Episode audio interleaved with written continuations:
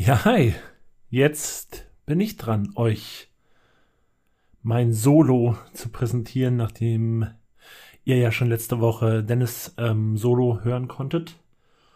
Und naja, wie ihr vielleicht schon gemerkt habt, machen wir derzeit bei den Filmfellers ein kleines Winterbreak. Ihr hattet ja schon direkt zu Weihnachten den ersten Part unserer Drehbücherfolge. Zu Silvester habt ihr den zweiten gehört. Und jetzt halt das Solo erst von Dennis und dann von mir. Wir haben halt seit Start der Filmfellers ganz schön abgeliefert, wie ich finde. Wir haben ja wirklich immer den Takt eingehalten, alle zwei Wochen, jeden Freitag was salopp gesagt, rausgekackt. Und ähm, das fordert natürlich auch von uns immer relativ viel Vorbereitung. Auch gerade solche Sachen wie zum Beispiel das Verhör. Das, auch wenn es nicht nur einen kleinen Part einnimmt, die richtigen Sachen herauszufinden und herauszusuchen, das kostet Zeit. Und deswegen haben wir uns jetzt hier mal über die Weihnachts- oder über die Winterzeit, kann man ja eher sagen, eine kleine Pause gegönnt.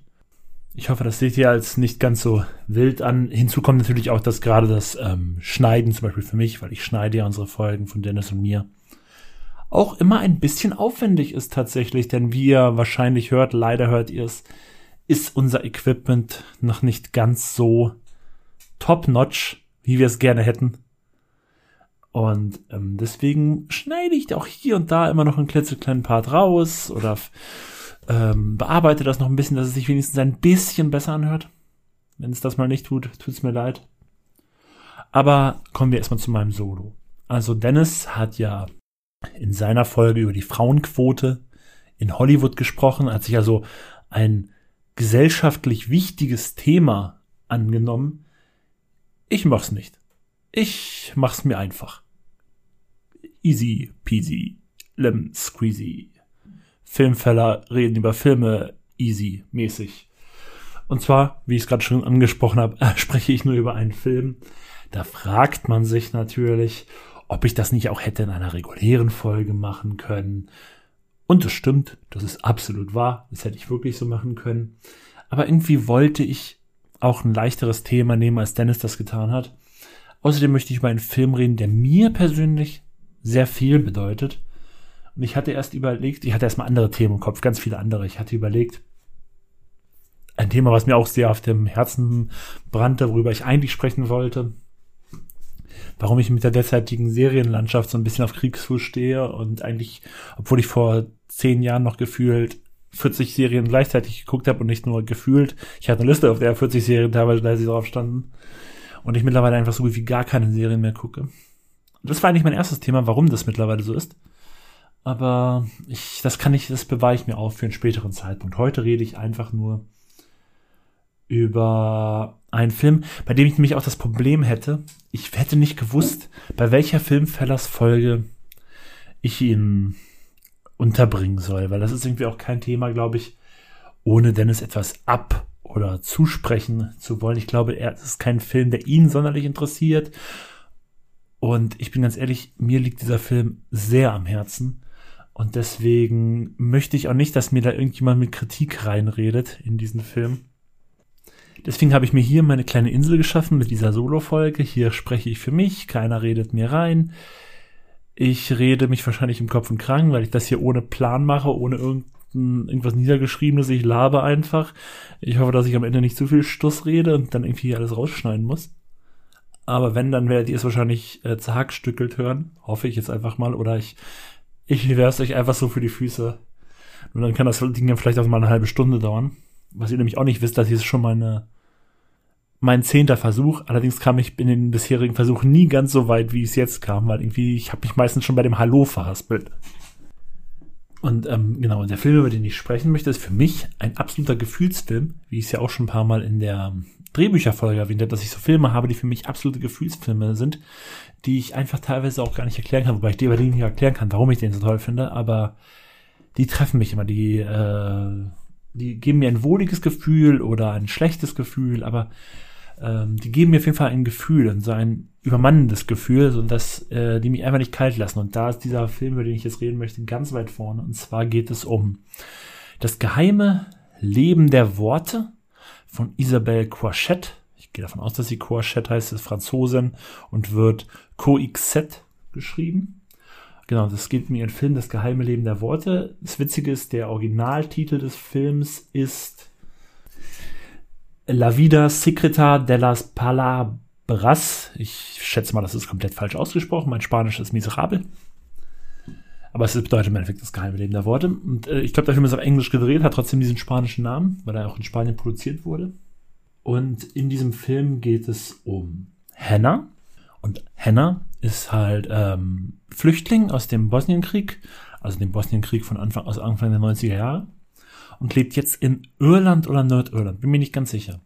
Und Hannah kommt auf eine Bohrinsel, um dort als Krankenschwester zu arbeiten für Joseph, gespielt von Tim Robbins der einen Unfall da hatte und ähm, Verbrennungen hat und auch, glaube ich, Brüche, ich bin mir nicht mehr ganz sicher, und auf jeden Fall auch vorübergehend sein Augenlicht verloren hat.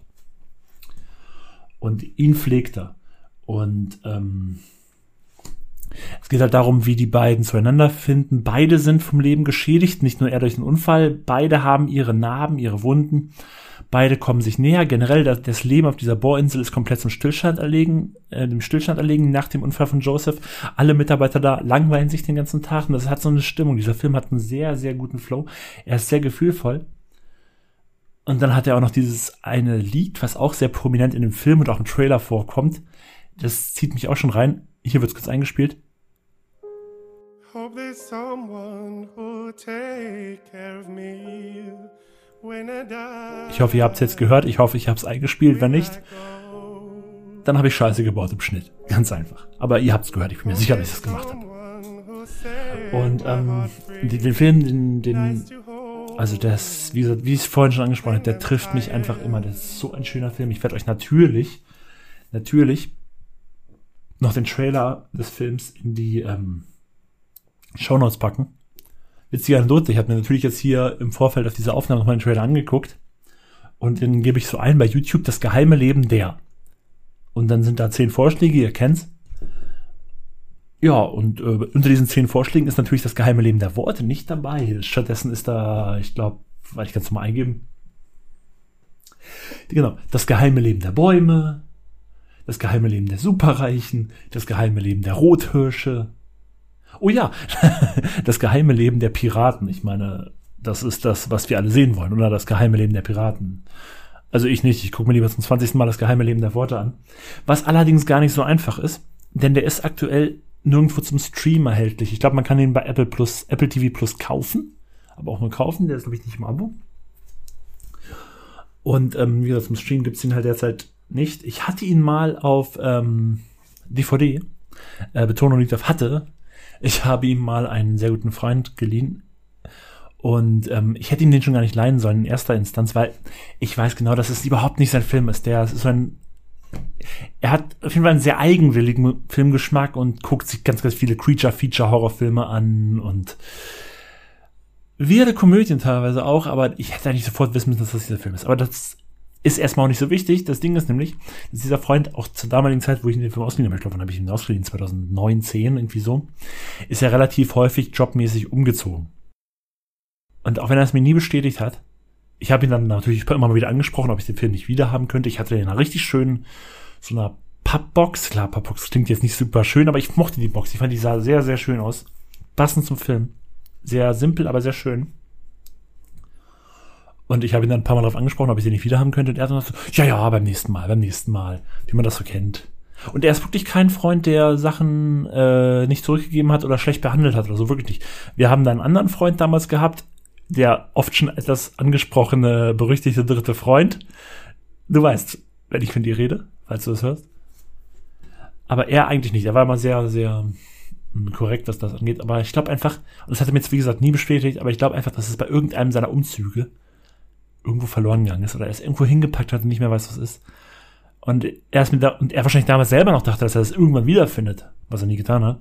Oder vielleicht hat er es auch getan, dann irgendwie zig Jahre später, also wollte es mir bis heute nicht sagen. Auf jeden Fall, wenn du das hier hörst, Freund, ich weiß, dass du damals mein geheime Leben der Worte hattest und den immer noch hast. Oder vielleicht auch nicht hast, weil du ihn damals schon verloren hast und es mir noch nicht sagen wolltest. Ich bin mal gespannt, ob du das hörst und dich bei mir meldest. Und was auch noch witzig ist, ich habe äh, noch mal in Vorbereitung auf diese Soloaufnahme, einfach weil ich wusste, ich, ich rede hier einfach mal zehn Minuten über einen Film. Auch wenn ich gefühlt wahrscheinlich jetzt nur zwei Minuten über den Film geredet habe und acht Minuten über was anderes. habe ich gesehen, dass ich auf einer Film, Filmplattform, wo ich auch schon seit, glaube ich, seit 2008 oder so angemeldet bin, den habe ich vor zwölf Jahren, habe ich einen Kommentar zu diesem Film geschrieben und den möchte ich euch jetzt nicht vorenthalten. Damals, als ich noch nicht genau wusste, was ich zu Film sagen sollte, habe ich das folgende geschrieben. Ich werde diesen Film mit Sicherheit auf absehbare Zeit nicht wieder schauen. Nicht, weil er nicht gut ist, ganz im Gegenteil. Er gehört zu den meiner Meinung nach besten Filmen, die ich je sehen durfte. Es liegt einfach daran, dass der Film so ungemein deprimierend ist. Ein Film über äußere und innere Wunden und Narben, über die Einöde und Ruhe im Menschen selber und auf einer Bohrinsel. Sarah Polly ist in ihrer Rolle wundervoll, welche verquer, verschlossen und deprimierend ist. Trotzdem schafft sie es, dieser Rolle eine solche Niedlichkeit zu schenken, wodurch man sie sofort ins Herz schließt. Das war damals mein Kommentar zum Film und genau, das ist nämlich nochmal ein wichtiger Punkt in diesem Film. Also Sarah Polly, die die Hauptrolle spielt, die Hannah, die, wie ich das hier schon geschrieben habe, die, sie redet mit starkem Akzent und ist sehr, sehr verschlossen, aber man schließt sie trotzdem sofort ins Herz. Und irgendwie, das hat mich damals gekickt und das kriegt, würde mich auch heute noch kicken, wenn ich den Film jetzt nochmal sehen könnte. Ich weiß nicht, vielleicht gebe ich einfach das Geld mal bei Apple TV Plus aus und kann ich mir wenigstens mal wieder angucken. So, und das waren auch schon meine paar Minuten Geschwärme für das geheime Leben der Worte, ein bisschen Fame mal hier für den Film, weil das ist wirklich so ein Film, egal wem ich den vorschlage, keiner kennt den. Und der, der hätte es verdient, dass den viel mehr Leute kennen. So, und dann äh, hören wir uns dann hoffentlich in der nächsten Woche mit einer regulären Folge wieder. Ich glaube, das Thema steht schon soweit. Ich will es jetzt aber noch nicht verraten, damit ihr so ein bisschen ahnungslos reingehen könnt. Wie zum Beispiel in eine Sneak Preview. Und ich, ich könnte ja auch noch mal sagen, weil unser Plan ist jetzt tatsächlich von Dennis und mir, immer mal wieder zwischendurch solche Solo-Folgen einzufließen ähm, zu lassen. Also die regulären Folgen sollen bleiben, alle zwei Wochen, aber hin und wieder dann in den Zwischenräumen, also ihr werdet keine regulären Folgen weniger haben dann zukünftig, aber immer mal wieder zwischendurch, dass Dennis sich mal ein Thema vornimmt oder ich mir ein Thema vornehme, wo wir einfach unsere Gedanken freien Lauf lassen und das vielleicht so in 10 bis 15 Minuten einfach mal ins Mikro sabbeln und ihr euch das dann geben könnt, wenn ihr das wollt. Ihr könnt uns ja mal ein Feedback geben. Wir freuen uns über jedes Feedback, was wir bekommen. Und dann äh, hören wir uns oder hört ihr uns hoffentlich nächste Woche wieder. Und bis dahin, macht's gut.